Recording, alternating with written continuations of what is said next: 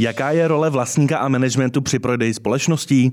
To dnes probereme v podcastu Právo a biznis, kam přijali pozvání Petr Kmoníček, direktor ze společnosti Rock, Rockland Corporate Finance. Dobrý den. Dobrý den. A Milan Civý, advokát z PRK Partners. Dobrý den.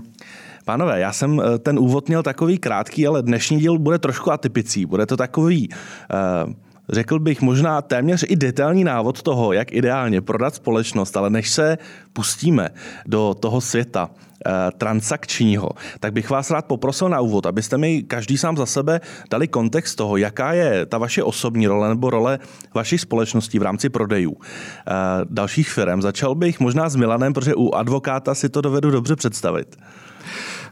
Takže my jako advokáti radíme klientům samozřejmě spíš tou právní technickou stránkou prodeje. V zásadě komplexní poradenství při transakcích od právních prověrek ať již na straně prodávajících nebo kupujících, asistence při přípravě transakční dokumentace, vyjednávání transakční dokumentace a pak všechny ty formální kroky, které je potřeba udělat už při tom faktickém převodu, anebo případně po převodu, po closingu transakce, kdy si strany obvykle zjedná ještě řadu práva, povinností a dalších kroků, které už časově jsou v období poté, co se převedly peníze a převody, převedly podíly ve společnostech. Bez poradenství právníka si prodej společnosti dovedu těžko představit, ale jistě mě teď Petr přesvědčí, že bych si ho neměl eh, představit ani bez zapojení Rockland Corporate Finance. Tak to je určitě pravda. Eh, společnost Rockland Corporate Finance se zaměřuje na kompletní administraci celého procesu, to znamená zapojení vlastně nás eh, do, do toho procesu je poměrně v úvodní fázi, kdy se začíná tvořit ta myšlenka a prodávající vlastně přemýšlí o tom možném prodeji, protože v podstatě e, máme určité e, zkušenosti a dokážeme říct, dokážeme hovořit v kontextu nějakého načasování toho projektu. No a naší roli je, jak říkám, od počátku vytvořit v podstatě jako vizi a, a strategii toho prodeje, ale současně toho vlastníka a management provést celým tím prodejním procesem a současně vlastně administrovat eh, ta, ta setkání a schůzky vlastně s, s investory a vytvořit prostředí, ve kterém se daná transakce vlastně může udít a samozřejmě v neposlední řadě být k dispozici také eh, později právním zástupcům, eh, kterým dokážeme předat vlastně veškeré informace, jak celý proces probíhal, co bylo řečeno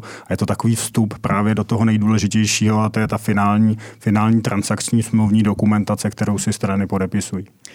Uh, z toho, co jsem aktuálně slyšel, tak tady máme dvě strany, ty poradenské, ale ta třetí strana, teď se zaměříme na ty, kteří prodávají společnost, tak tam může mít mnoho forem a mnoho podob. Já jsem v úvodu řekl, že se budeme bavit o roli vlastníka i managementu.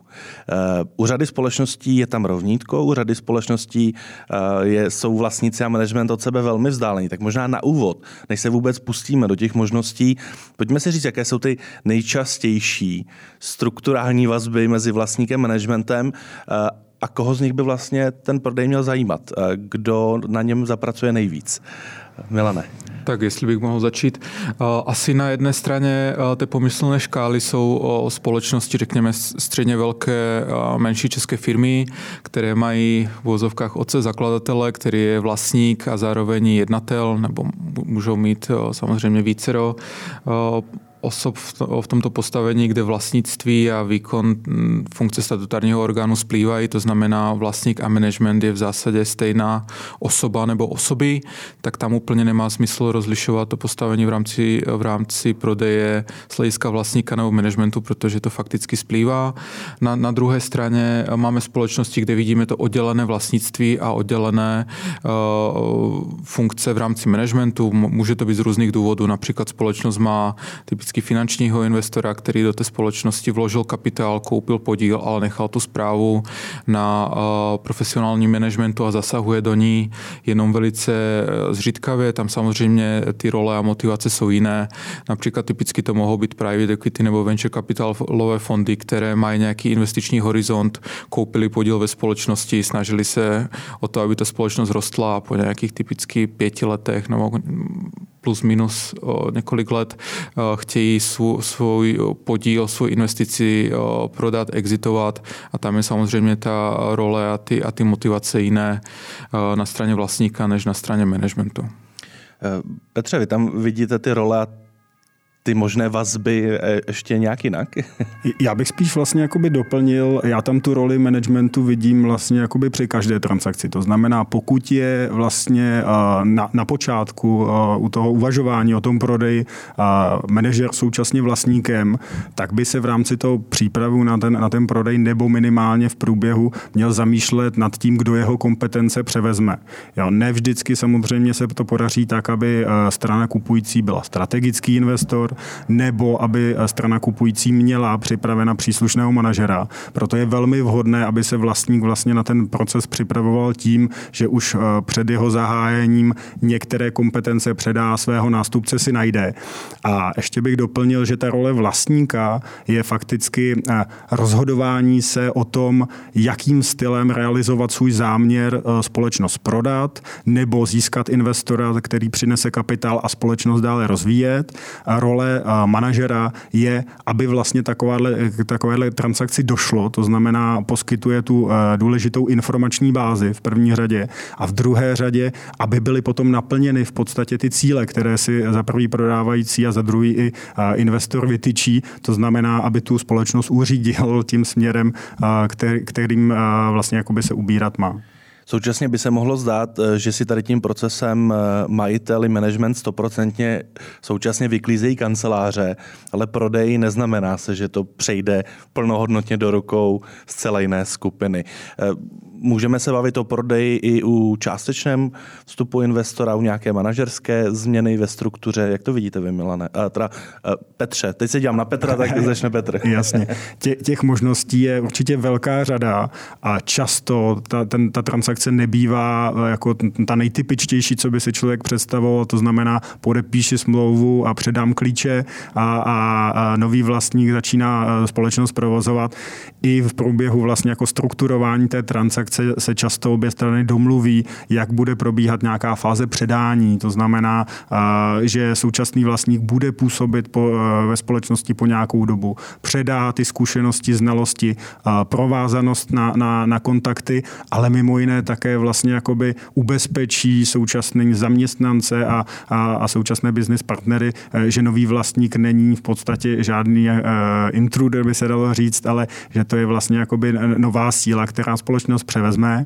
A co se týče vlastně vlastníka, respektive manažera, on se může v některých případech stát následně i po té transakci vlastníkem. To znamená, může mít nějakou formu motivace, třeba prostřednictvím obcí nebo nějakých, nějaké motivaci na akcích. Většinou to bývá ze strany toho investora, protože je klíčovou osobou vlastně pro tu transakci a protože má splnit ten plán, jinými slovy, pro toho investora zhodnotit tu investici, a aby, aby byla vlastně správně návratná eh, jako advokát Milane musíte vidět skutečně pestrou škálu možností hmm. a uh, taková, ta, kterou si představíme, to znamená po nás potopa a jestli to ti noví hmm. dělají, jak chtějí, tak to je možná v, minim, v minimu případu.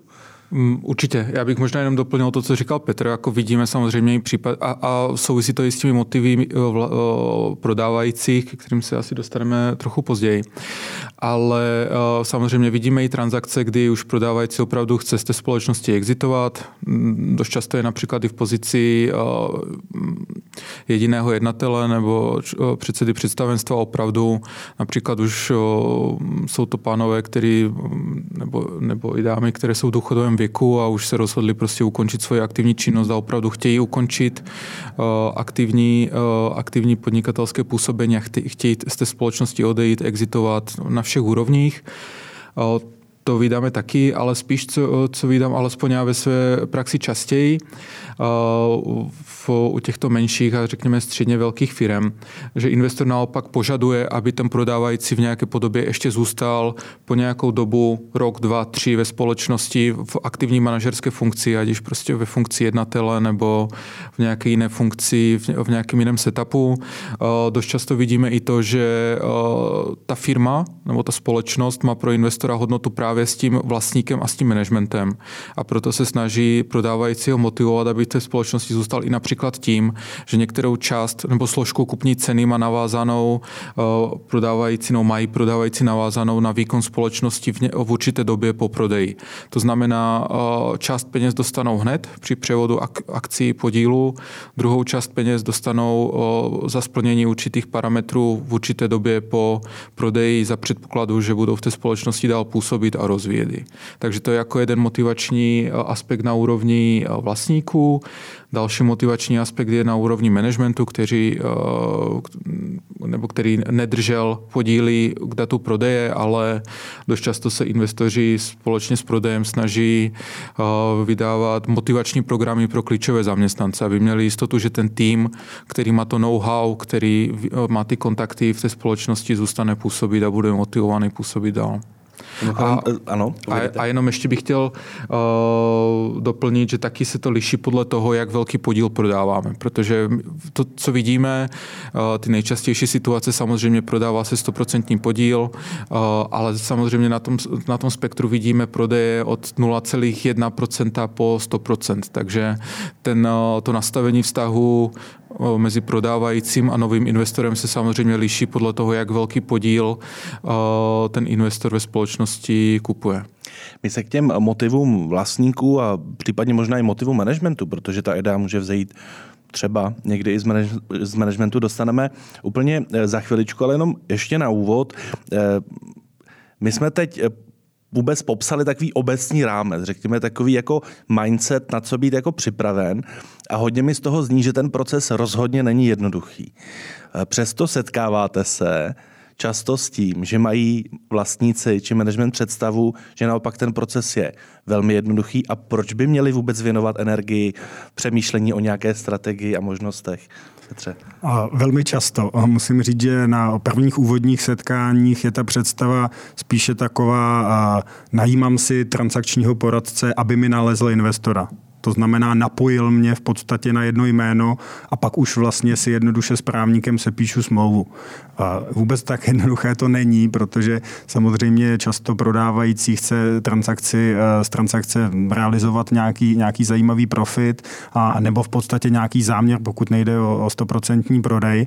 A, a tím pádem je zajímavé podívat se nejen eh, třeba na jednoho investora, byť i to může být varianta, ale v podstatě na celý trh. To znamená nechat si udělat nějaký názor trhem na hodnotu společnosti. A pokud chceme jít nebo chce jít touto cestou, tak je zcela zásadní si na úvod sednout v podstatě s poradenským týmem, jak s transakčními poradci, tak s právními, tak s daňovými, nastavit v podstatě vhodnou formu toho procesu, vhodnou strategii, kterou, kterou by, se, by se chtěl vlastně ubírat a, a s cílem v podstatě jakoby realizovat ten, ten daný záměr. A ten proces pro představu netrvá měsíc, eh, trvá většinou 6 až 12 měsíců, někdy dokonce i déle. A to z toho důvodu, že i když eh, investoři můžou být zkušení a mohou znát společnosti, každá společnost je velmi specifická, má často velmi eh, dlouhou historii, 20-30 let a je potřeba se podívat do té historie, vyhodnotit si, v jakém je zrovna stavu a jestli ten investor kupuje v podstatě jakoby společnost, která je pro ten prodej připravená, nebo je to společnost, která v podstatě přináší tomu investorovi nějakou synergii. Milane, jenom krátce, setkáváte se taky s tím, že někoho ta komplexita toho procesu skutečně překvapí? Uh, ano. Já možná ještě bych jenom, než se dostanu k, vaši, k vašemu dotazu, jenom bych ještě možná chtěl zdůraznit, že prodej firmy je věc, kterou ty prodávající dělají možná jednou za pět, deset let, jednou za život. Nemají vždycky nutně s tím tu zkušenost z předchozích transakcí. A zároveň je to dost často věc, kterou nelze zopakovat. To není prostě čerpání úvěru, že pokud si vyjednáte špatné úvěrové podmínky, tak příští úvěr příští rok uděláte líp. To je prostě opravdu proces, který by měl být dostatečně strukturovaný připravený předem, protože velice těžko, velice těžko se pak ty chyby fixují v nějaké pozdější fázi, už na to může být pozdě, nebo zbytečně prodávající, pokud například prodávají firmu, kterou budovali celý život, tak není úplně šikovné pak podcenit ten prodejní proces a zbytečně, zbytečně mít nevýhodnější deal, než jaký by mohli mít, kdyby to uchopili od začátku více strukturovanou formou. Mhm. Já jenom, eh, Milana, doplním, přesně je to tak a ono to není jenom o tom, a najít toho investora, ale opravdu ten proces dotáhnout do konce. Ono, když se nezvolí v podstatě ta správná podoba a neudělá se to zjednodušeně řečeno úplně správně, tak může dojít k určitým třecím plochám, může dojít k nějakým prodlevám, které jednu nebo druhou stranu od toho procesu vlastně odradí. A proto vlastně funguje nebo existuje něco jako strukturovaný, řízený prodejní proces. A ostatně u nás je to, je to na tom založená profese, se dá říci. A stejně tak vlastně jako u právních zástupců je to, je, je to daný obor. A proto to není eh, nic, co by se mělo podceňovat a je důležité, aby, aby se eh, i ta příprava a u toho, u toho úvodního setkání stala a došlo k tomu nastínění eh, ze strany poradců směrem k, směrem k vlastníkům prodávající. Pánové, ještě než vůbec budeme hledat společný termín na úvodní setkání, tak by asi zřejmě předpokládám na straně vlastníka. Měl být nějaký myšlenkový proces o tom, že by bylo vhodné společnost prodat. Jak se z vaší zkušenosti eh, tento proces tvoří? Za mě laicky ta dominantní věc musí být nějaká krizová situace nebo krizový stav, ale možná mě vyvedete z omylu. Tak Petře, jak, jak je to s tím úplným začátkem, jak se tvoří myšlenka prodeje? Tak já bych eh, na úvod řekl, že to není nic, co se stane vlastně jako v, jednom, v jednom okamžiku eh, nebo, nebo eh, prostřednictvím nějaké jedné interakce. Je to většinou dlouhodobý přemýšlení toho vlastníka, který, který, který vlastně má na úvod nějaký podnět. A ty podněty jste řekl, že to, že to často bývá vlastně v hlavě toho vlastníka, ono to tak může být. A to znamená, může se stát nějaká životní situace, a může se stát fakticky mm, příležitost, kterou on eh, v daný čas vidí, ale eh, jsou i vlastně jakoby jiné formy. Je to tak, že jeho dobrý známý, který vlastně společnost, společnost dobře prodá, sednou si někde na pivo a, a trošku si o tom pohovoří a on si řekne, mm, to je něco, co mě bude v nějakém horizontu eh, čekat, začíná o tom přemýšlet a pak logickou, logickým krokem je dobrá, tak si zeptám se, s kým si tu transakci dělal, kdo ti s tím radil, potká se s ním a za nějakou dobu v podstatě tu myšlenku utvoří spolu. Někdy vy jste řekl, že, že fakticky jakoby k tomu setkání ještě, e, nebo k tomu k přemýšlení o transakci dochází ještě při tom prvotním setkáním. Nemusí to tak být. V naší praxi je to takové, že my často přemýšlíme o tom, jak tu transakci vlastně jako připravit, jak ji vymyslet a někdy vzniká právě na, na poput náš jako transakčních nebo právních poradců. To znamená, nemusí to být jenom v okamžiku, kdy máme takzvaný buy-side mandát, to znamená, máme angažmá od investora najdi nám v podstatě v, daném odvětví vhodnou společnost, kterou my uh, zvětšíme naší skupinu, ale může to být i v případech, uh, kdy uh, se zabýváte konkrétním sektorem a přijde vám zajímavé nebo vymyslíte, spojíme jednoho vertikálně, horizontálně s druhým a, a vytvoří se tak zajímavější skupina a tím pádem z toho může vytěžit ten vlastník. To bývá samozřejmě i při případech, kdy se nemusí jednat čistě o ten stoprocentní prodej, ale může se jednat o nějaké strategické spojení, kdy se tře- předá třeba část společnosti nebo dokonce se vymění akcie za akci. No, ta škála motivů samozřejmě může být nepřeberná. Eh, přesto, Melane, vypozoroval jste, eh, že některé motivy eh, jsou, řekněme, častější a jsou možná i vhodnější než jiné.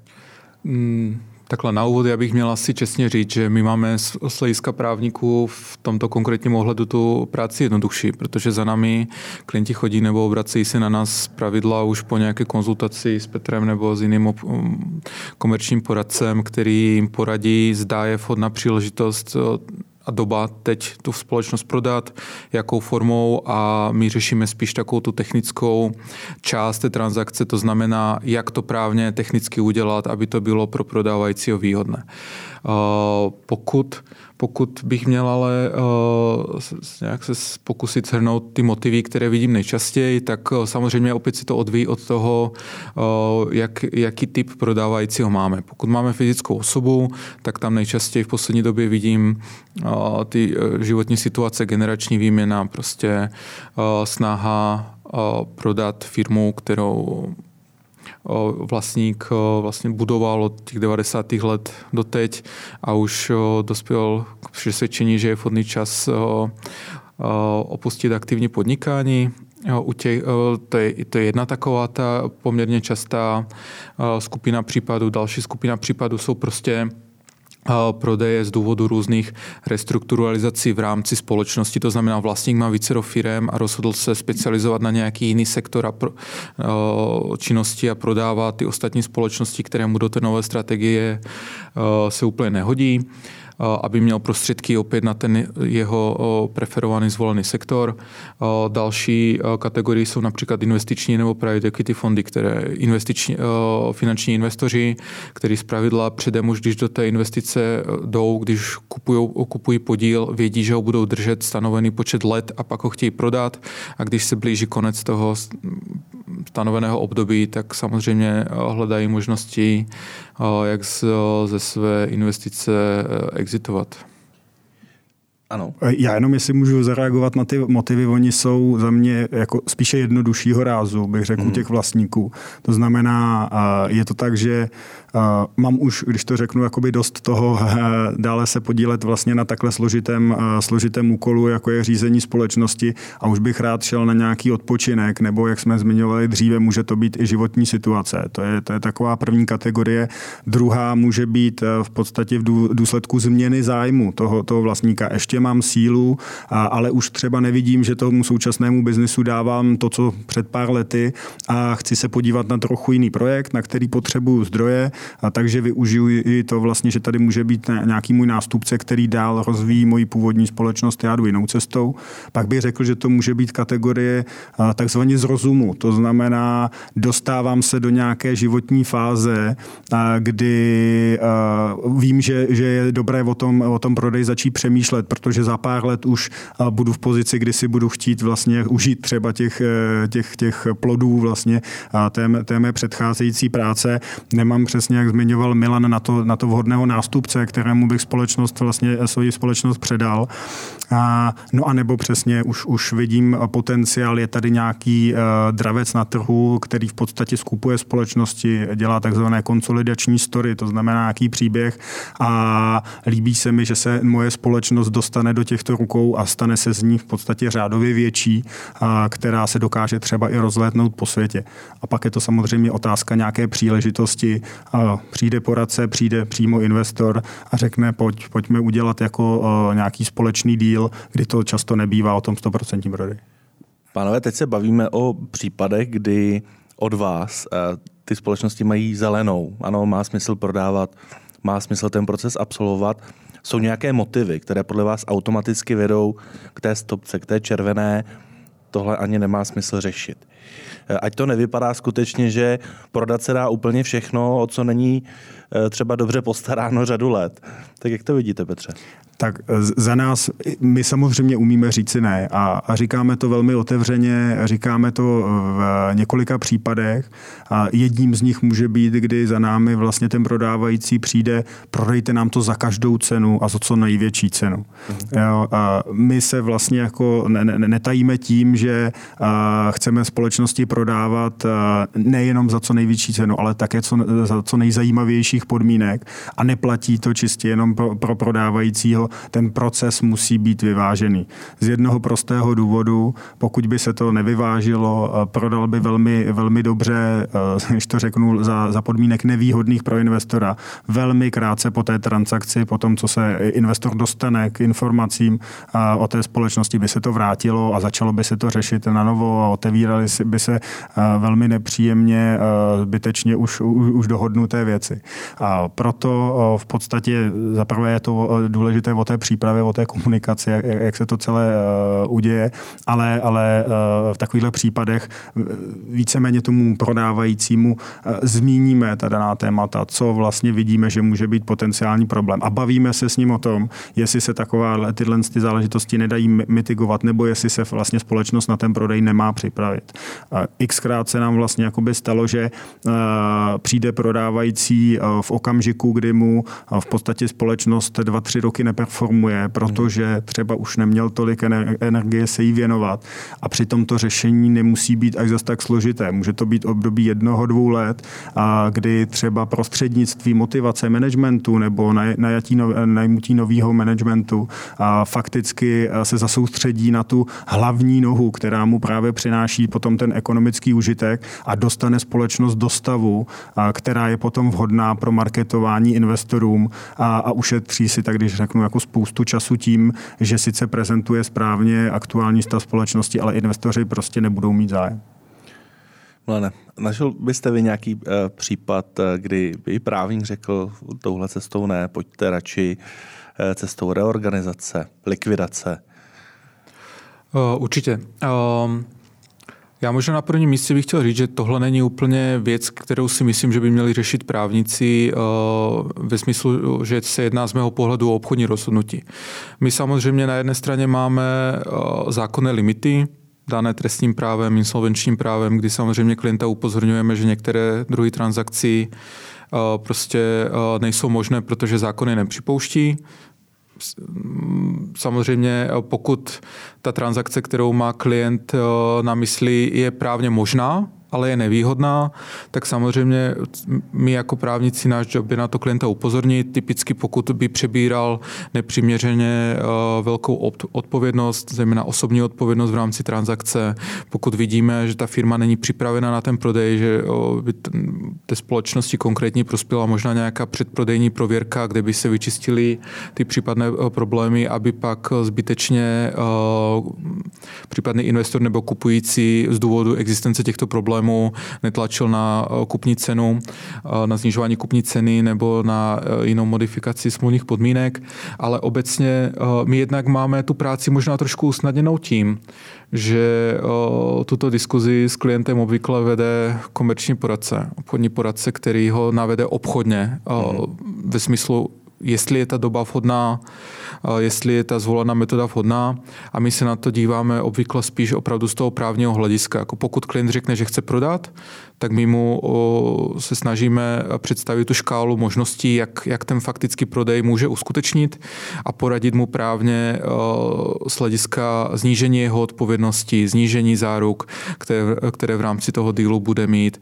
Samozřejmě nastavení mechanismu kupní ceny, aby to bylo pro prodávajícího co možná nejvýhodnější, ale zároveň a to říkám nahlas, myslím si, že úlohou právníků není ani by nemělo být jako dělat obchodní rozhodnutí na místo klienta. Přece jenom uh, já si osobně pořád myslím, že ten klient je ta osoba, je ten businessman, který nejlíp zná stav své společnosti, nejlíp zná uh, své další plány do budoucna, co chce nebo nechce s tou společností dělat, jaký je stav na tom konkrétním trhu, ve kterém působí.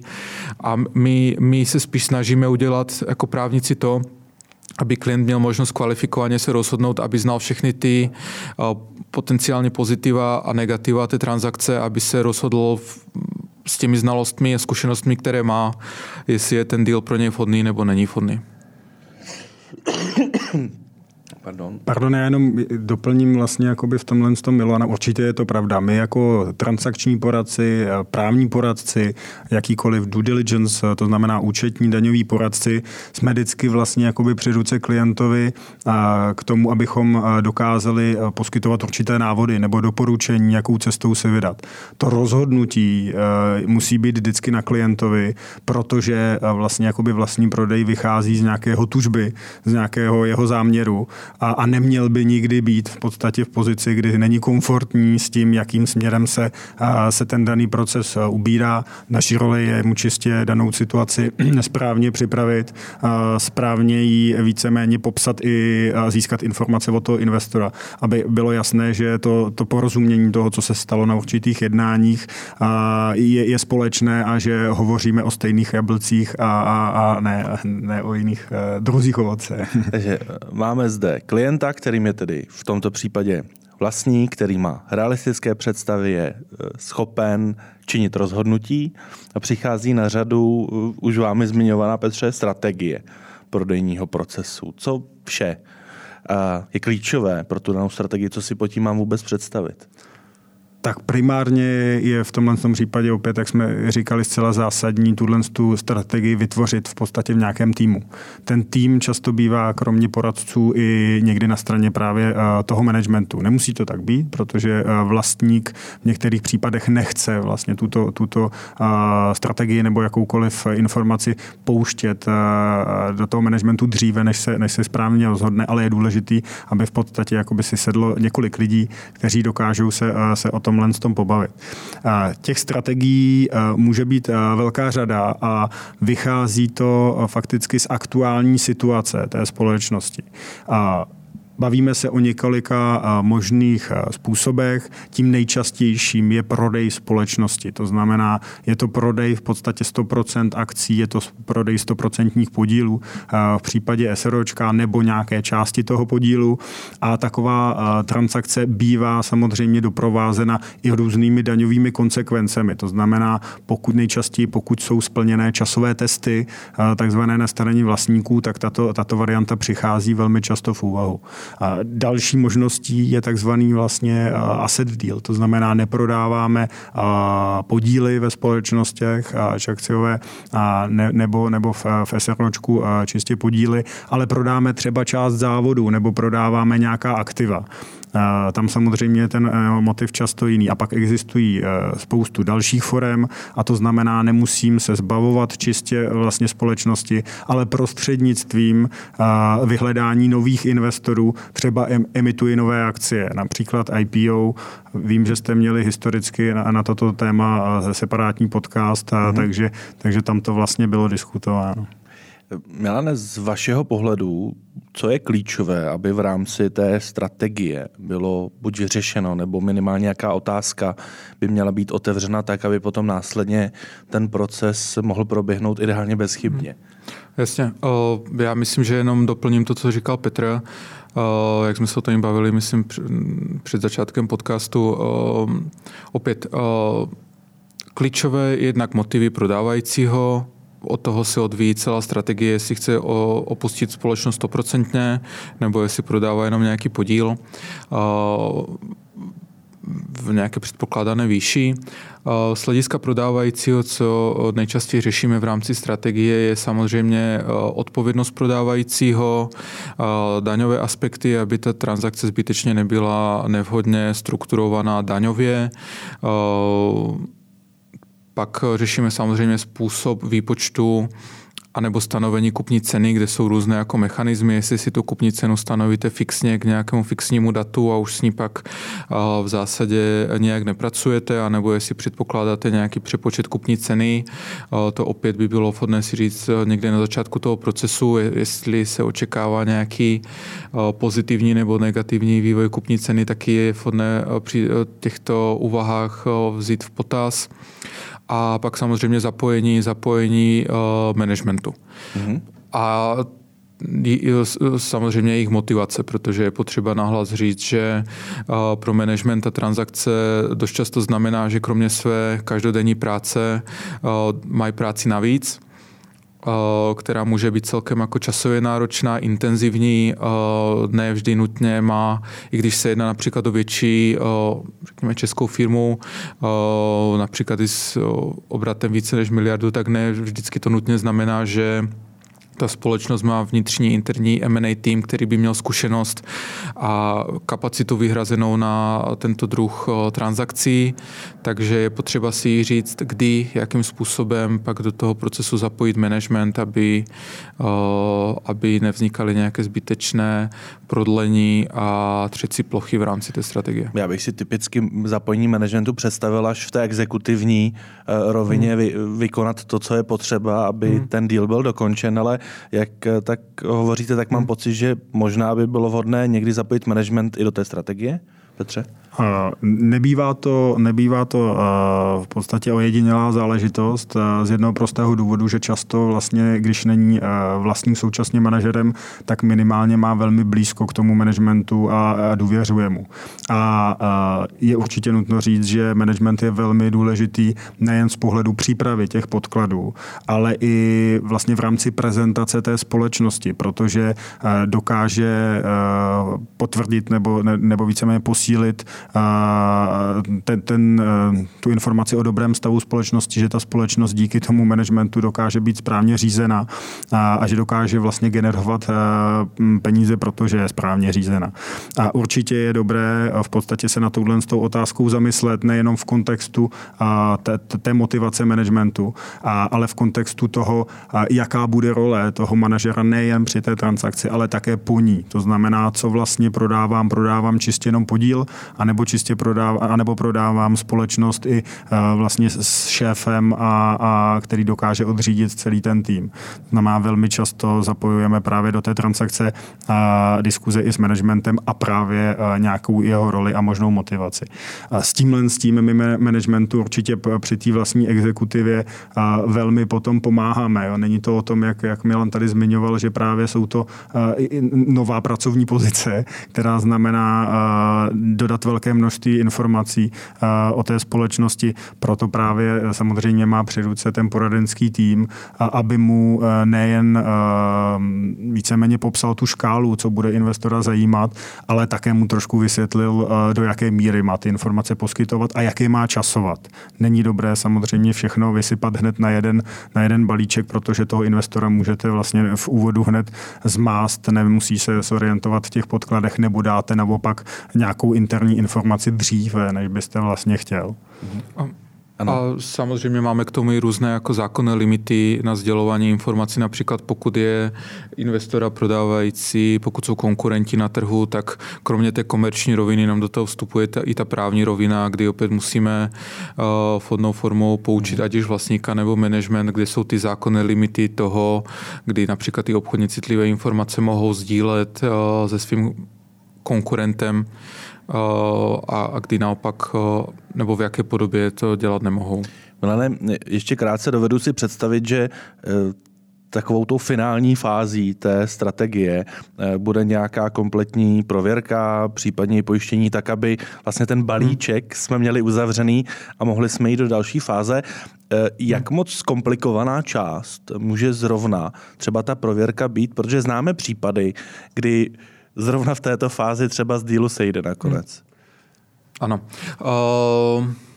Ono to hodně souvisí s tím předchozím bodem ze zapojení managementu, protože samozřejmě pokud pokud jsme v situaci, že vlastník nechce management do transakce více zapojovat v, v těch prvních přípravných fázích v vozovkách, tak i ta e, předprodejní prověrka může být problematická, protože pro provedení té prověrky samozřejmě potřebujete jednak podklady od společnosti, potřebujete se na řadu věcí doptat, dovysvětlit, probrat to s příslušnými odborníky v rámci společnosti, takže o předprodejní prověrce má jednak z mého pohledu smysl mluvit, když jsme v situaci, kdy vlastník eh, chce management a je ochoten management zapojit do toho procesu už v těch počátečních fázích, taky samozřejmě uh, dává to smysl hlavně u takových těch větších společností, kde a u těch, řekněme, zodpovědnějších prodávajících, kteří si chtějí udělat to cvičení v úvozovkách předtím, než uh, jdou s tou uh, firmou uh, na trh a nabízejí prodávajícím, nabízejí ji investorům, aby měli lepší představu o tom a o těch potenciálních rizicích a problémech, které mohou pak investoři v mhm. rámci prověrky identifikovat a tak říkajíc vyčistit tu firmu předtím, než se na ní začnou dívat dívat investoři. Současně by to investoři také asi měli chtít ideálně požadovat, aby o, tento typ podkladu měli k dispozici. A, ako tak, takhle, pokud, pokud nějaká prověrka probíhá, zpravidla se, zpravidla se pak poskytuje investorům, kteří si pak dělají svoje vlastní prověrky, buď úplné, anebo hmm. jenom nějaké doplňující na nějaké vybrané, vybrané oblasti, které je zajímají, nebo na nějaké časové období. A ono to rovněž souvisí všechno i s tím, jak přesně ten proces máte plánovaný nebo strukturovaný v dalších fázích. Pokud máte totiž nějaký strukturovanější transakční proces, který má uh, určité fáze, ve kterých máte více uchazečů, uh, že to není takové to klasické vyjednávání jeden uh, prodávající versus jeden investor, tak právě ta prověrka je dost nutná alespoň v nějaké podobě pro to, aby měli v těch počátečních fázích toho výběrového řízení uchazeči alespoň nějaký základní přehled o tom, v jakém stavu se ta cílová společnost nachází. Já bych, jenom, dodat, já bych velmi jednodušeně vlastně doplnil, bylo by to ideální, kdyby při každé transakci byla takzvaná ta vendor due diligence, to znamená ta předprodejní prověrka. Bohužel je to velmi nákladná záležitost, protože se vlastně dělá velmi obdobná práce, kterou si dělá potom investor eh, v rámci té vlastní prověrce, eh, vlastní prověrky za prvé. A za druhé je nutné říct, že ne vždycky eh, taková prověrka bývá těmi investory přijata za vlastní. Bohužel je to, je to běžné vlastně v anglosaském světě, je to běžné v Americe, eh, kde, kde víceméně se touto prověrkou nahradí potom to vlastní due diligence a proces se zjednoduší. Nicméně u nás eh, je to spíše v ojedinělých případech a u těch největších společností.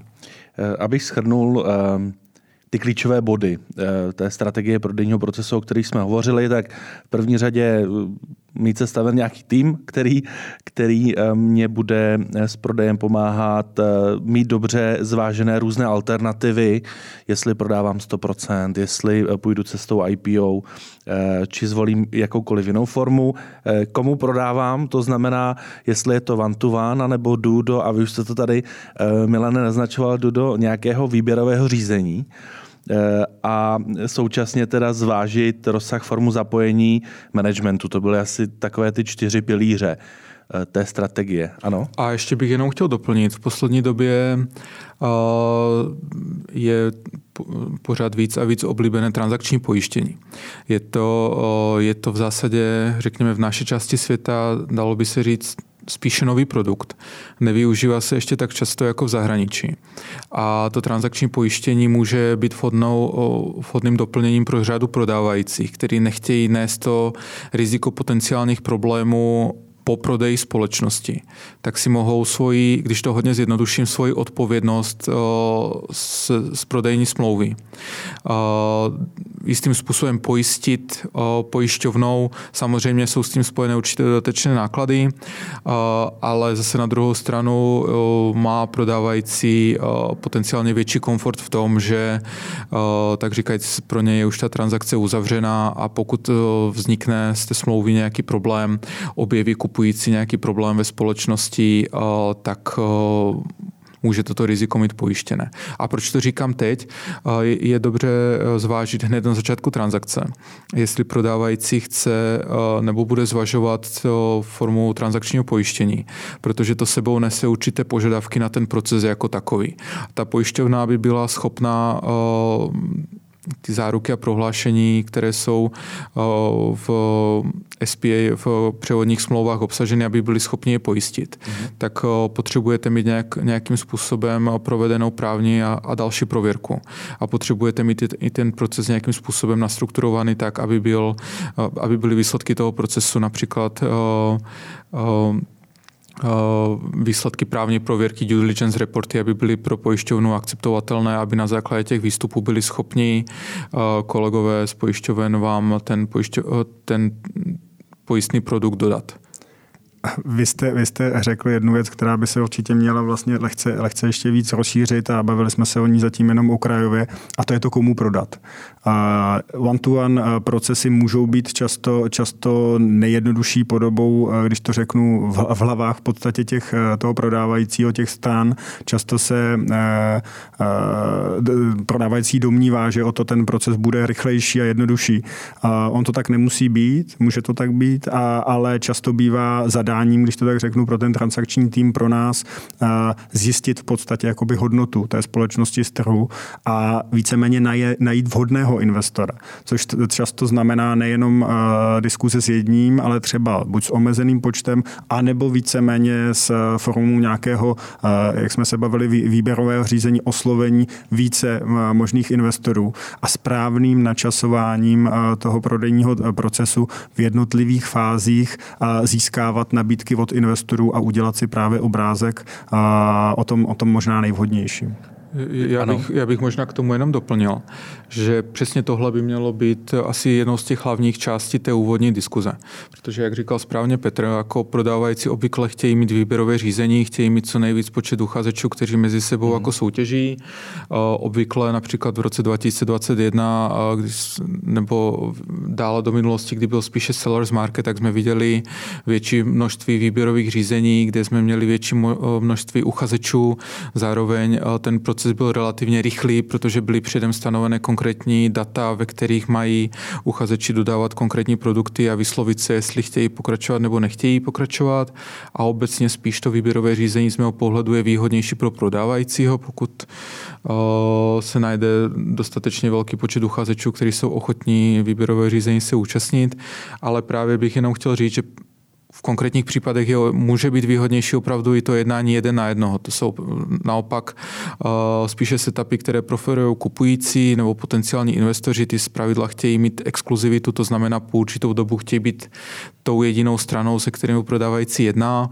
A vidíme to například v případech, kdy uh, je mezi prodávajícím a potenciálním kupujícím eh, dlouhodobý obchodní vztah, kdy v okamžiku, kdy se eh, ten obchodní partner, investor dozví, že prodávající firmu chce prodat, tak samozřejmě hned jako první učiní nabídku, zná dobře tu, to, ten sektor té činnosti, zná dobře tu společnost a například v, těch, v těchto případech může dávat smysl, aby předtím, než se spustí to rozsáhlejší výběrové řízení, které je drahší a a zložitější, tak může dávat smysl dát tomu například jednomu partneru, partnerovi určitou dobu, ve kterém bude probíhat to vyjednávání jeden na jednoho a buď odnajdou z obě strany nějak komerční dohodu a do, domluví se, nebo v, pokud ten, ta dohoda nebude obchodní, tak s tím výběrovým řízením vždycky se dá začít i, i, i později.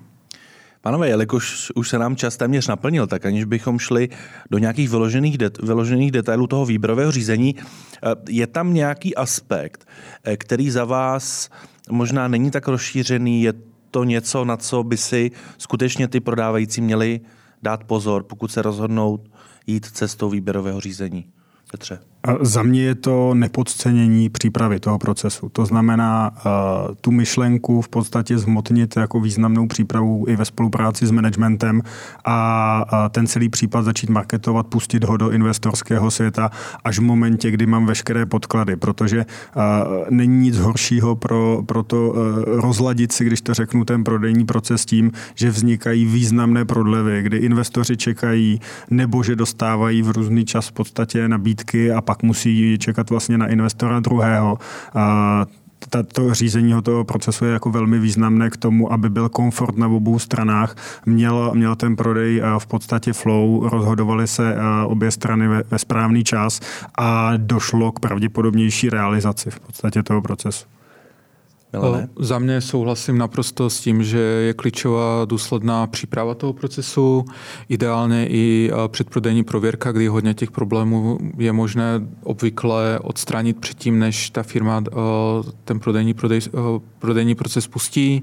Zároveň možná jenom z mé praxe doporučil bych nastavovat fixní deadliny pro jednotlivé kroky v procesu. Zároveň, aby ty deadliny byly realistické a proveditelné, protože protože pokud si nastavím příliš ambiciozní deadliny a uchazeči pak nejsou schopni plnit, tak taky to může ten proces dost, dost rozladit. A možná bych jenom doporučil zvážit spíš u těch větších transakcí takové ty regulatorně právní aspekty, to znamená monitoring zahraničních investicí. Pokud bych měl uchazeče mimo Evropskou unii, tak zvážit, jestli vůbec má s nimi dál pokračovat, jestli mi to pak nebude z regulatorních důvodů pak komplikovat život v dalších fázích, případně zvážit i soutěžně právní kartelové omezení, aby se mi nestalo, že si sice vyberu uchazeče, který mi dá skvělou nabídku, skvělou cenu, ale pak například úřad pro ochranu hospodářské soutěže nebo jiný úřad uh, bude mít výhrady k transakci a budeme to zase zdlouhavě řešit už po podpisu smlouvy, jestli vůbec uh, toto konkrétní spojení, tato konkrétní transakce je možná.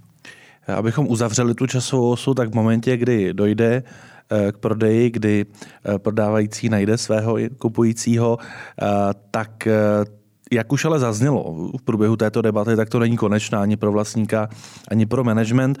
Možná kdybyste měli doplnit, eh, protože vy už jste částečně hovořili o tom, eh, jaká by mohla být role vlastníka managementu i po prodeji. Eh, něco, na co jsme zapomněli, nebo něco, co vy považujete za klíčové, protože už jsme naznačili, že prodejem by to nemuselo nutně končit a ideálně, že by to nemělo končit.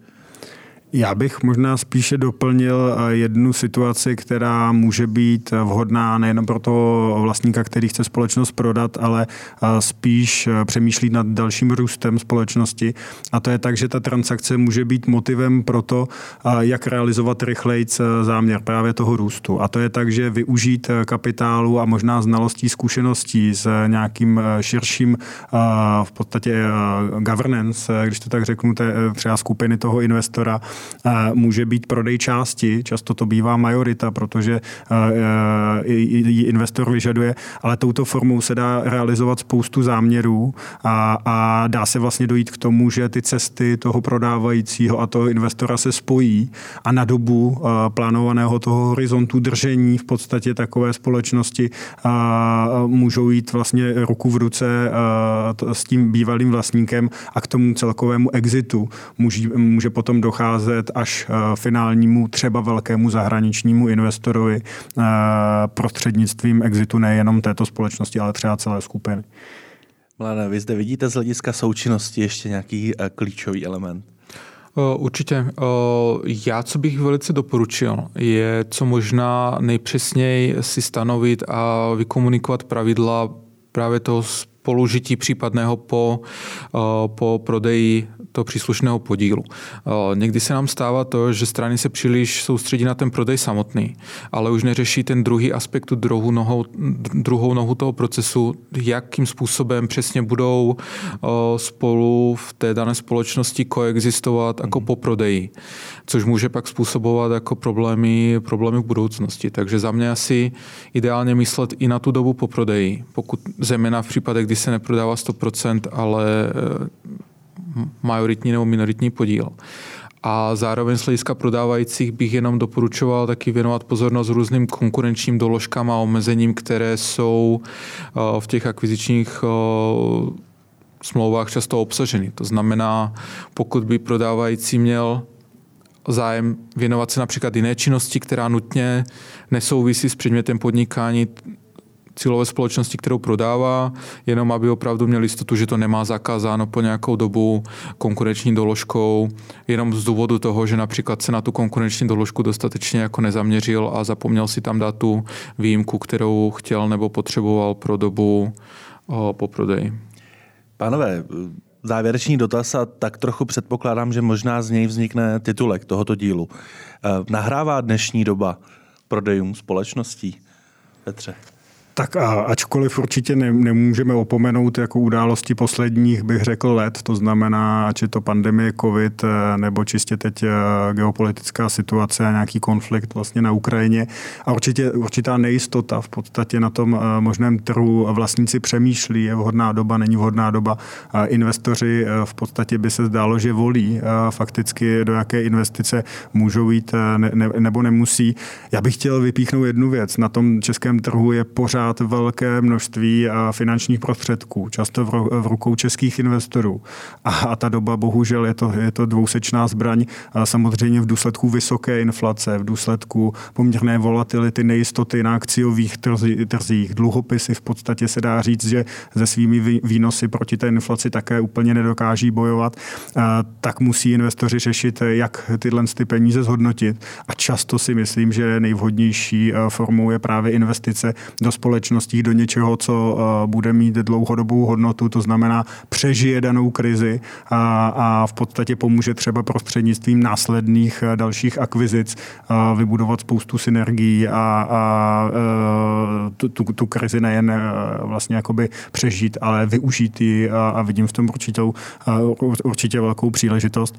No a pro nás v tuhle tu chvíli je, je toho důkazem, že za námi stále vlastně společnosti chodí, re, reflektují v podstatě na naše, naše výzvy vlastně k setkání a diskuze, protože to není o jedné schůzce, ale je to o nějaký, nějakých dlouhodobých dialozích a, a vytvoření vlastně i těch příležitostí a, a aktuální době se bavíme o několika nových příležitostech a mandátech, které věříme, že, že vlastně ty společnosti najdou svého investora nebo, nebo partnera pro další rozvoj.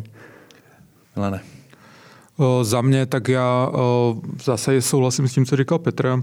Myslím, že bychom měli i myslet na to, že minulý rok 2021 byl vlastně ve všech ohledech historicky rekordní rok, co se týče počtu transakcí, objemu transakcí, například fundraisingu, takže určitá korekce nebo řekněme pokles aktivity byl očekávaný a asi nevyhnutný.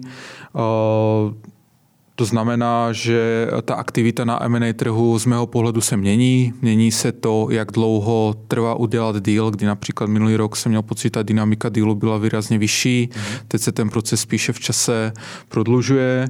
Mění se uh, valuace, to znamená o hodnoty těch společností, kde vidíme větší volatilitu, na to je všechno potřeba jako myslet, ale obecně spíš uh, z mého pohledu i tento rok, myslím, bude relativně dobrý rok z hlediska M&A transakcí. Myslím, že těch transakcí pořád je relativně dost. Myslím, že obecně evropský český trh eh, vykazuje celkem velkou odolnost na ty právě eh, rizikové eh, faktory, které zmiňoval, zmiňoval Petr. Zároveň Zároveň vnímám to, že je poměrně velké množství jako nealokovaného kapitálu, hlavně u equity, private equity fondů. Slyšel jsem při nedávném příměr, že je to jako kdyby na pomyslném startu eh, běhu, kdy ty běžci už se jako připravují, rozlížejí se a čekají na vhodnou příležitost, pochopitelně čekají, jak jsem říkal, u těch valuacích, až ty valuace padnou a budou mít zajímavou příležitost koupit eh, ty cílové společnosti eh, levněji, než tomu bylo například před rokem. Zároveň pořád, pořád si myslím, že mohou být mnohé společnosti atraktivní růstové, eh, pardon, mohou být atraktivní z hlediska růstu, mohou to být atraktivní investice z hlediska zajištění rizik právě v těch proticyklist, eh, proticyklist, proticyklických odvět, Tady, sektorech. Já už jsem se že jsme se vrátili k pražským volbám, že už jste proti cyklistům. Ne, ne, já, já, já už to zkrátím. Uh, a myslím si, že za mě uh, z těch odhadů vývoje, které vidím, které jsem měl možnost číst, jako samozřejmě jsou na, různém, na různé škále spektra. Některé jsou spíše pozitivní a předpokládají uh, růst toho sektoru, některé jsou spíše negativní, ale uh, samozřejmě, jak to vnímám z mé praxe, spíš mám pocit, že uh, nejpozději v, v roce 2023 bych myslel nebo spíš doufal, že ta aktivita zase bude růst a že nejpozději v tom příštím roce bude opět uh, dobrá doba i na prodeje společnosti. Což uh, samozřejmě může být výhodné pro prodávající, které zvažují nyní ten prodej, protože je to aktuálně doba, kdy mohou být na ten prodej připraveni, pokud začnou mm-hmm Závěrečné slovo Petra, ano. Já, já, bych to, já, já bych to tak pesimisticky možná, jak nastíňoval Milan, neviděl, co se týče vlastně jakoby těch kupní cen a valuací. A my v podstatě jako významnější rozdíly nevnímáme. Ostatně situace se nemění, prodávající nechtějí prodávat levněji. Je to spíše otázka nalezení toho vodního spojení, to znamená uplatnění těch, řekl bych, dražších peněz, které teď nejsou tak zhodnocovány a, a nalezení té příležitosti a, a, a toho správného partnera, který vlastně tu společnost převezme a dále bude budovat. Takže my tu aktivitu pořád vidíme a, a jsme optimističtí. Pánové, jsem rád, že jsme mohli téma prodej společností e, zakončit i na pozitivní notu. Děkuji, že jste si našli čas na podcast Práva a biznise. Konkrétně děkuji. E, hosty byli Petr Kmoníček. Také velmi děkuji. A Milan Sivý. Hm, děkuji.